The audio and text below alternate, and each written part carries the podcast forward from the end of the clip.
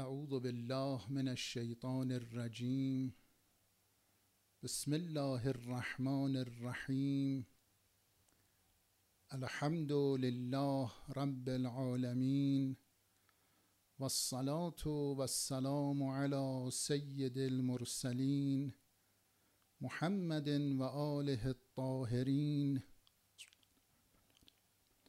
سیما اولهم امیر المؤمنین و آخرهم بقیت الله فی الارضین و اللعن الدائم الابدی على اعدائهم اجمعین من الان الى قیام یوم الدین. شب شب شهادت امیر مؤمنان امام المتقین و قائد الغر المحجلین علی ابن ابی طالب است. ما در روایات داریم زینوا مجالسکم به ذکر علی ابن ابی طالب. ذکر علی عباده. آراسته کنید مجالس خود رو با یاد امیر المؤمنین یاد امیر المؤمنین یک قسمتش ذکر فضائل حضرت است. اما به ذهن می‌رسه اون چیزی که از اهمیت برخورداره بیان حالات روش و سیره مولای متقیانه. در این چند شبی که شبهای شهادت حضرت هست بحثی رو می‌خوایم خدمت سروران شروع کنیم که الله این بحث ادامه داره و اجازه بدید شبهای آینده این بحث کامل بشه. بحثی که هست اینه که مولا امیر المؤمنین بعد از 25 سال خانه نشینی مردم به سراغ حضرت آمدند و از او درخواست کردند که یا علی هر قوم و گروهی برای خود سرپرستی دارد خلیفه ای دارد و ما برای این امر نزد تو آمدیم. و با امیر المؤمنین بیعت کردند. و حضرت چهار سال و هشت ماه به عنوان خلیفه سرزمین های اسلامی تحت فرمانش بود. اما نکته ای که می‌خواهیم ارز کنیم اینه که این خلافت و این حکم روایی با اون چیزی که رسول الله در روز عید قدیر خم به دنبال او بود کاملا متفاوته پیغمبر خدا در قدیر خم بر این اصرار داشت که رویه ای که او در سرپرستی این امت به عهده دارد این رویه با قبول ولایت امیر المؤمنین علی ابن ابی طالب ادامه پیدا کنه. اما می‌دانید شد آنچه که باید بشود و این رویه ادامه پیدا نکرد و حکومت دست دیگران افتاد و بعد از 25 سال مردم دوباره سراغ علی آمدند.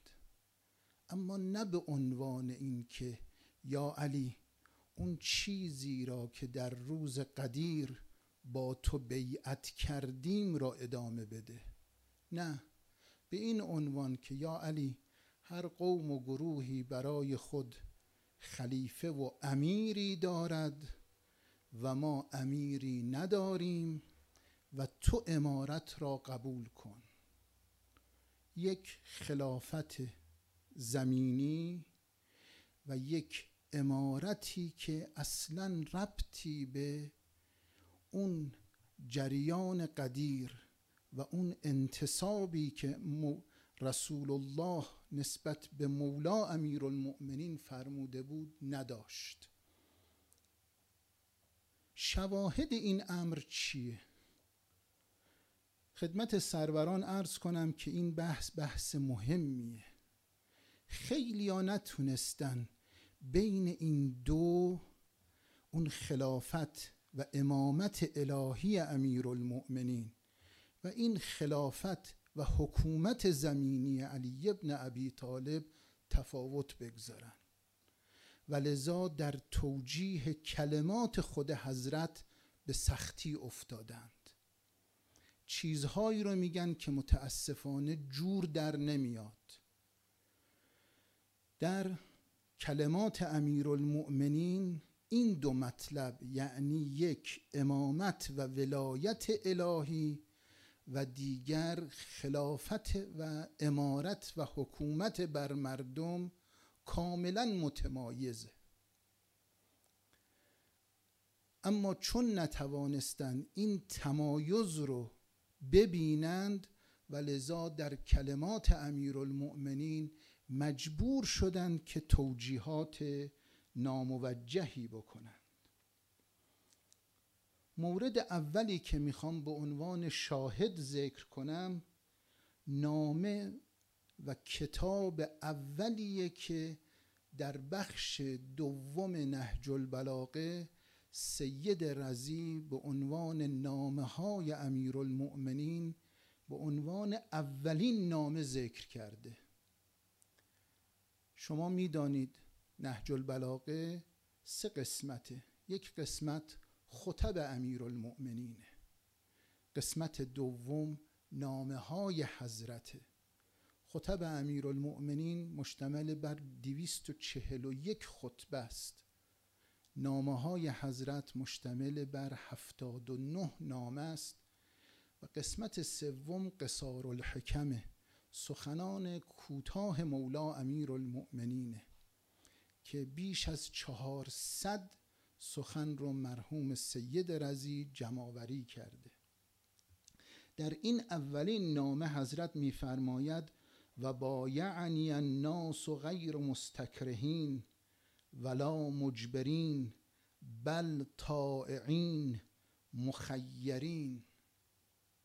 نام نامه که به اهل کوفه در مسیر خود از مدینه به بسره نوشتند.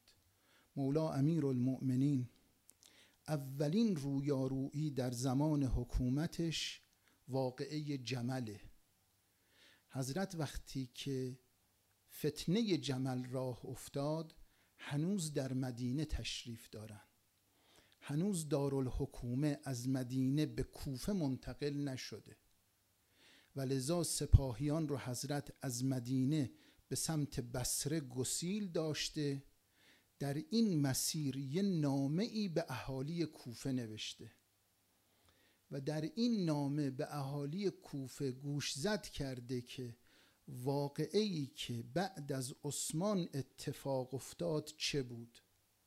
چون متاسفانه بودند کسانی که با عثمان مخالفت کردند به مجرد اینکه عثمان از دنیا رفت و حکومت به علی رسید پیراهن عثمان رو بر سر نی کردند و فریاد وا عثمانا سر دادند. و امیر المؤمنین رو قاتل عثمان جلوه دادند. مولا امیر المؤمنین به مردم کوفه نامه نوشته و خود رو و ساحت خود رو از این افترا مبرا دانسته. در این نامه از اونجا شروع میشه که میگه فکنت رجلا من المهاجرین اکثر استعتابه و اقل عتابه. من در بین مهاجرین کسی بودم که کمترین سرزنش رو به عثمان کرد و بیشترین سفارشی که به او می کرد مدارا کردن با مردم بود. برخلاف طلحه و زبیر که مخالفت کردند. برخلاف آیشه که نسبت به عثمان تعبیر حضرت خیلی تعبیر عجیبیه. به سان یک دیگ جوشان بود. من با عثمان مدارا کردم. و وقتی که حکومت به من رسید بدانید و با یعنی الناس غیر مستکرهین مردم بدون اکراه با من بیعت کردند. ولا مجبرین کسی اونها رو اجبار نکرد. بل طائعین اونها از سر شوق و طوع و رغبت مخیرین در حالی که اختیار داشتند با من بیعت کردند. حضرت می‌خواد بفرماید این حکومتی رو که من به دست گرفتم با اختیار مردم و انتخاب آزاد مردم صورت گرفت. مردم در این راه نه اجبار شدند نه به سختی و کراهت افتادند. و این خودش یک نکته در خلافت امیر المؤمنین آقایون این امروز سند افتخار است برای امیر المؤمنین که متولی حکومتی شد که این حکومت همه نسبت به امیر المؤمنین تمکین کردند. خیلی عجیبه. ما عبارتی داریم از یکی از محققین در کتاب خلافت علی ابن ابی طالب میگه وقد بایعوه اکثریت المسلمین ولم ینکر احد حین بیعته احقیت بالخلافه. همه مسلمون ها با علی بیعت کردند و کسی انکار این بیعت رو نکرد. و کسی در سزاوار بودن علی به خلافت تشکیک نکرد. آقایون حتی اصحاب جمل شما فقط حالا میگیم کسی این به معنای کسرت دیگه نه اینکه هیچ نفری. بله اون زن جهنمی با علی بیعت نکرد. تا زمانی که عثمان زنده بود هی می‌گفت اقتلوا نعثلا. این یهودی رو بکشید. همین که کشتند پرسید حکومت به کی رسید؟ گفتن به علی ابن ابی طالب. صداش بلند شد به وا عثمانا. او رو بذارید کنار.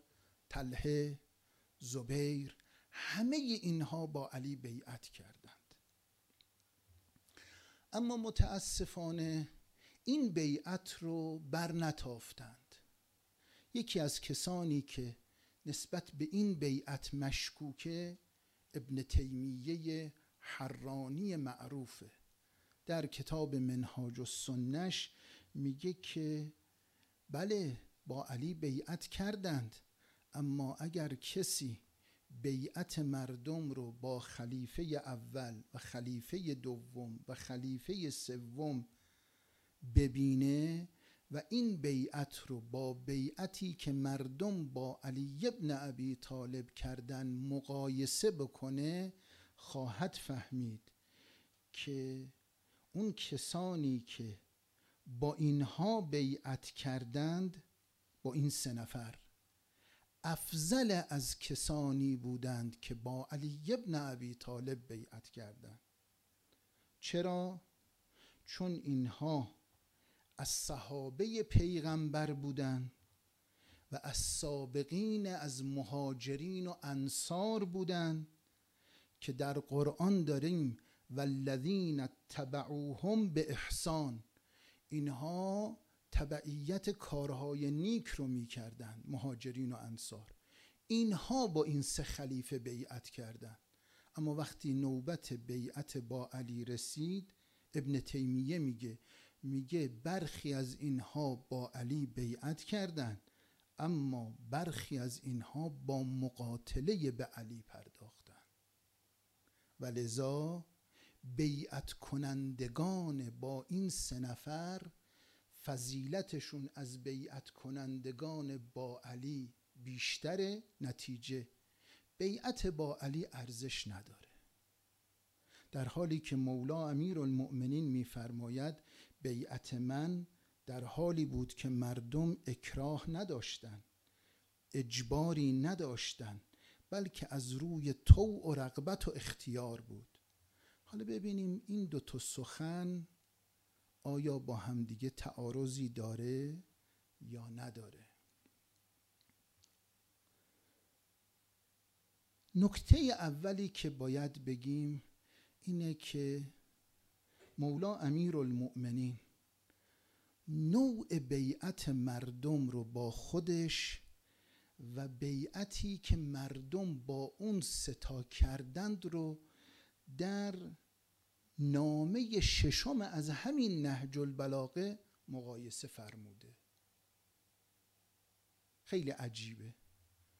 جواب ابن تیمیه رو خود امیر المؤمنین در نامه ای به معاویه داده. و ابن تیمیه توجه نداشته که اشکالی کرده که این اشکال از پیش از جانب مولا امیر المؤمنین دفع شده. انسانی که به گمراهی کور میفته خداوند مجاری فهم او رو میبنده. و وقتی مجاری فهمش بسته میشه سخنی میگه که باعث مزحکه دیگرانه مولا امیر المؤمنین در نامه ششم از همین نهج البلاغه که به معاویه نوشتن حضرت میفرمایند انه بایعنی القوم الذي بایعوا ابا بکر و عمر و عثمان علا بایعوهم علیه. میگه همین مردمی که با عمر و ابابکر و عثمان بیعت کردند همین مردم با من بیعت کردند. اما بیعت با اون سه نفر چگونه بود؟ بیعت با من چگونه؟ خیلی زیباست. و این آقایون مظلومیت علی رو میرساند. حضرت میفرماید فلم یکن مشاهده ان یختار. ولا للغائب ان یرد. میگه بیعت با اون سه نفر جوری بود که کسی که حضور داشت اختیار نداشت. کسی که در بیعت با این سه نفر نبود نمی‌تونست این بیعت رو رد بکنه. چرا؟ حضرت میفرماید و انما الشورا للمهاجرین والانصار. به خاطر اینکه شورا برای مهاجرین و انصار بود. یه تعدادی از مهاجرین با یه تعدادی از انصار کنار هم نشستن تصمیم گرفتن این رو خلیفه بکنن. اونایی که تو مجلس حاضر بودن اختیاری نداشتن. اونایی که بعدا شنیدن اینها این سه نفر رو انتخاب کردن قدرتی نداشتن. چجوری اینها اومدن خلافت و حکومت دنیایی خودشون رو رنگ دین زدن؟ آقا این کلام امیر المؤمنینه کلام من در قرن چهاردهم نیست. کلامیه که امیر المؤمنین در نامه اش به معاویه نوشته. حضرت میفرمایید چجوری؟ فان اجتمعوا علی رجل و سموه اماما اینها مهاجرین و انصار. گفتن که آقا خلیفه اول خلیفه. بعد گفتن این امام مسلمین است. آقا وقتی شد امام مسلمین چجوری؟ کان ذالک لله روان چون امام مسلمین است رضای خدا در این انتخابه. ببینید چجور با عواطف مردم بازی کردن. چجور دین مردم رو به سخره گرفتن؟ فان خرج عن امرهم خارج به طعن او بدعه ردوه الى ما خرج من اگر کسی از تصمیم مهاجرین و انصار خارج می‌شد به چی؟ می‌گفت آقا اینا صلاحیت ندارن. نکوهش می‌کرد خلیفه اول رو. نکوهش می‌کرد خلیفه دوم رو. یا نه؟ می‌گفت آقا مهاجرین و انصار این کاری که شما دارید می‌کنید جمع شدید تصمیم برای خدا دارید می‌گیرید این بدعت در دینه؟ ردوه الی ما خرج منه. اینها همین نکوهش رو و همین بدعت رو برمیگردوندن می‌گفتن شماها باید سرزنش بشید. یعنی چی؟ یعنی اگر کسی این انتصابی که مهاجرین و انصار کردن قبول نمی کرد شروع به نکوهش می کرد می‌گفتن آقا نکوهش سزاوار خودته. تو میگی ما بدعت در دین گذاشتیم؟ نخیر خودت بدعت در دین گذاشتی. مالک ابن نویره چی شد که اون بلا سرش آمد؟ حرفش این بود که من زکات رو باید به رسول الله بدم. یا به کسی که از جانب رسول الله منصوبه. و اینها از جانب رسول الله منصوب نیستن. مهاجرین و انصار تصمیم گرفتن.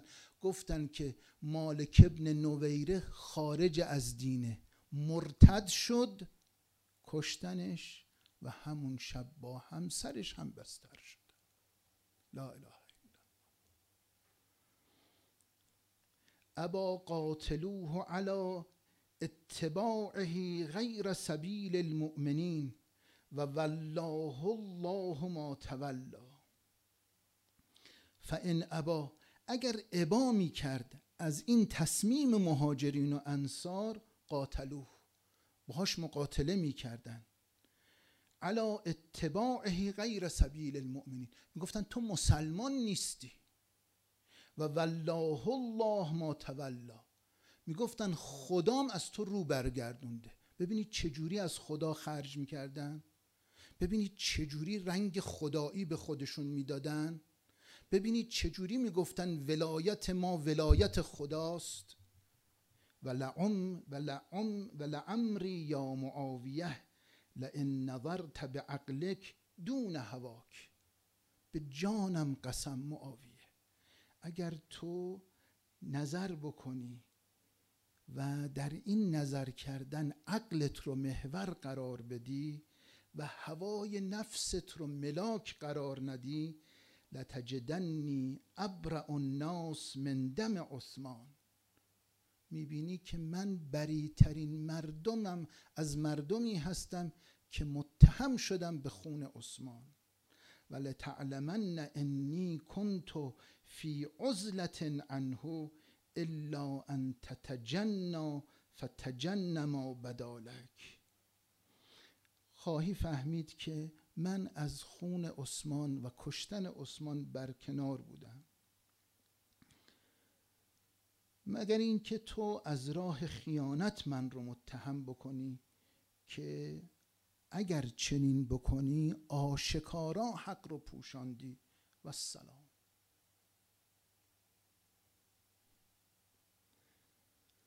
آقای ابن تیمیه اونهایی که با اولی و دومی و سومی بیعت کردن چجوری بیعت کردن؟ یه تعدادی گفتن این آقا امام است از جانب خدا بقیه حاضرین قبول کردند اونایی هم که قایب بودن باید میپذیرفتن و الا سرشون از دم تیغ اینها میگذشت. اون کسی که در حال اختیار و آزادی انتخاب کردند خلافت امیر المؤمنین این یک اجازه بدید مطلب رو با این واقعه تمام بکنم. دو آقای ابن تیمیه میگه که اونهایی که بیعت کردن با اولی و دومی و سومی اینها مهاجرین و انصار بودند که الذین اتبعوهم به احسان اینها پیرو نیکی بودند نیک مرد بودند همشون. اما اینا وقتی که به علی رسید بعضیاشون با علی شدن بعضیاشون دشمن علی ابن ابی طالب شدن. جواب اینشونم می‌خوام این واقعه رو بدم. عقیل برادر امیر المؤمنین از شدت عدالت امیر المؤمنین فرار کرد. رفت کجا؟ رفت دربار معاویه ماجرای حدیده محمات رو در نهج البلاغه امیر المؤمنین نقل می‌کنه که عقیل برای یک ساع گندم بیشتر از بیت المال نزد علی آمد و علی ابن ابی طالب او رو با یک آهن گداخته آزرد و به او فهماند که بیت المال دست علی نیست. علی نمی‌تونه نسبت به این بیت المال خیانت کنه. رفت سراغ معاویه. میگه معاویه سرمست از آمدن عقیله. میگه یه روزی نشسته بودن این رو ابن ابل حدید در شرح نهج البلاغش ذکر می‌کنه. میگه قال معاویه یوما لعقیل ابن ابی طالب لعقیل ابن ابی طالب یا ابا یزید اخبرنی عن اسکری و اسکر اخیک فقد وردت علیهما. عقیل می‌خوام توصیف لشکر علی رو بکنی و توصیف لشکریان من رو بکنی. تو هر دو لشکر رو دیدی. نظرت چیه؟ فرق بین لشکریان من و لشکریان برادرت علی ابن ابی طالب چیه؟ صورت ظاهرش اینه که عقیل رو آورده سفره واسش پهن کرده برادر علی. از علی فرار کرده آمده به دربار معاویه. معاویه مست و مقروره حالا می‌خواد ضربت رو بزنه. عقیل به من بگو لشکریان علی چگونن؟ لشکریان من چگونن؟ عقیل چشمش نمی‌دید. گفت که اخبرو که بهت خبر میدم. سب کن. مررت والله به اسکر اخی فاذا لیل کلیل رسول الله و نهار کنهار رسول الله الا ان رسول الله لیس فی القوم. من یه روزی رفتم تو لشکریان علی شبشون مثل شب زمان پیغمبر بود. روزشون مثل روز زمان پیغمبر بود با این تفاوت که پیغمبر در بین اونها نبود. ما رأیت مسلیا ولا سمعت الا قارعا. من ندیدم در بین لشکریان علی مگر این که در حال نماز بودن یا تلاوت قرآن می کردند و مررت به اسکرک. من تو لشکر تو هم آمدم. فاستقبلنی قوم من المنافقین ممن نفر به رسول الله لیلت العقبه میگه وقتی تو لشکر تو اومدم یه تعدادی از اصحاب رسول الله بودن اومدن به استقبال من. اما وقتی من با دقت که نگاه کردم دیدم اینا همون کسانی بودن که در شب عقبه شطور پیغمبر رو رماندن که پیغمبر رو از بین ببرن. بعد چشمش درست نمی‌دید دیگه. گفت من هادا عن یمینک یا معاویه؟ اینی که سمت راست تو نشسته کیه معاویه؟ فقال هادا عمرو بن العاص. گفت این عمرو العاصه. قال هو الذی اختصم. هو الذی اختصم فیه ستت نفر فغلب علیه جزار و قریش.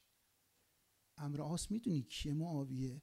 امرآس کسیه که وقتی می‌خواست به دنیا بیاد شیش نفر از قریش سر فرزند بودن این دعواشون شد. پسر نابغه است دیگه. دعواشون شد. کی رو به عنوان پدر قبول کردن؟ کسی رو به عنوان پدر قبول کردن که جزار و قریش. تو قریش بسیار پست بود. آس آدم بسیار پستی بود. این از امر آست. فمن الاخر؟ معاویه اون یکی دیگه کیه؟ گفت ضحاک ابن قیس الفهری. گفت که همونیه که باباش لقد کان ابوه جید الاخذ لعصب تیوس. این همونیه که باباش لا اله الا الله. آب پشت بز رو می‌گرفت میفروخت برای اینکه بزهای دیگه بارور بشن. عمل باروری رو انجام نمی‌داد. آب حیوان رو می‌گرفت. شما می‌دانید این آب چون نجسه بیعش حرامه. چه در شیعه چه در اهل سنت خرید و فروش این رو پیغمبر خدا حرام کرده. معاویه بابای این زحاک ابن قیس فهری این چنینه. فمن الاخر این آخری کیه؟ گفت که این ابو موسای اشعریه. گفت این همون پسر دزده است. میگه معاویه برای اینکه می‌خواست از خودش بپرسه دید اگر بیاد از خودش بپرسه بعد یه چیز بدی بگه خیلی بده. میگه شروع کرد به اینا اتاب و خطاب کردن. شماها اینقدر بیلیاقتید؟ شماها کیا هستید؟ غضب کرد به اینها که وقتی که ازش می‌پرسه منو چگونه دیدی؟ لاقل در مورد معاویه درست حرف بزنه. میگه این مقداری اتاب خطاب اینا رو کرد. بعد به عقیل گفت که خب من چجور عقیل گفت که رها کن. گفت نه نمیشه. باید بگی. گفت که فقط یه کلمه میگم. حمامه. بلند شد از مجلس رفت بیرون. معاویه گفت حمامه جریانش چیه؟ گفتن نمی‌دونیم.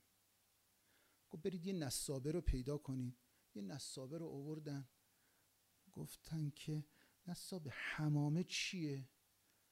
گفت معاویه در امانم؟ گفت در امانی. گفت حمامه جده تو مادر بزرگ تو مادر همسر ابو سفیانه.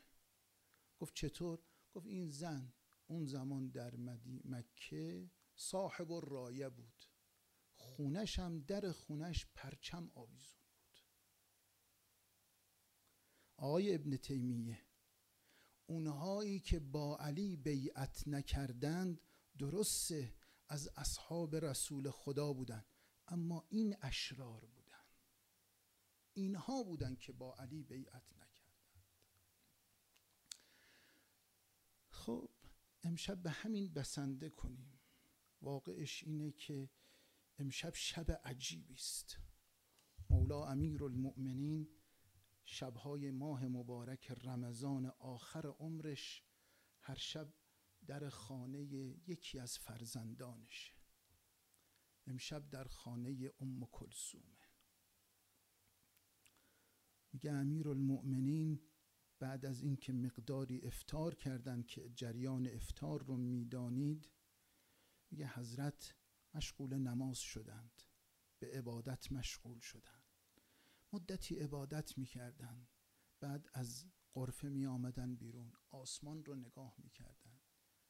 میفرمودن که به خدا قسم نه دروغ میگم نه حبیبم به من دروغ گفت.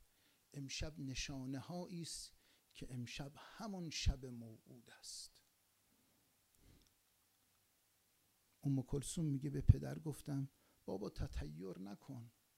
به خدا قسم ام کلسوم امشب همون شب است. میگه حضرت دائما استغفار می‌کردن. استغفر الله ربی و اتوب الیه. سوره یاسین میخواندن. بسم الله الرحمن الرحیم. یاسین و القرآن الحکیم. انک لمن المرسلین. على صراط مستقیم. لا اله میگه وقتی که شب از نیمه گذشت و لقد ارخ اللیل صدوله تاریکی شب کاملا جاگیر شده بود میگه علی ابن ابی طالب قصد مسجد کرد. بلند شد و با خود این شعر رو می‌خوند. اشدد حیازیمک للموت لان الموت لاقیکا علی کمربندت رو محکم ببند که مرگ تو رو دریابد ولا تجزع عن الموت اذا حل بوادیکا بی خودی وقتی مرگ به سراغت آمد جزع و فزع نکن. که حضرت از آمدن توی حیات خانه. مرغابی ها شروع کردن صدا کردن. صدای حضرت بلند شد. دخترم ام کلسوم به اینها رسیدگی بکن. اینها حالا دارن سرصدا می‌کنن بعد از این مصیبت در پیش. لا اله الا الله. علی پا از در خانه گذاشت بیرون. عبای علی بین در گیر کرد. حضرت در رو باز کردن عبا رو در آوردن. لا اله به مسجد رفتند. امشب در خانه علی را یک جانی نابکار بسته. سررشته نظم عالمی را یک ضربت ناروا گسسته. در بستر احتضار حیدر از قصه روزگار رسته.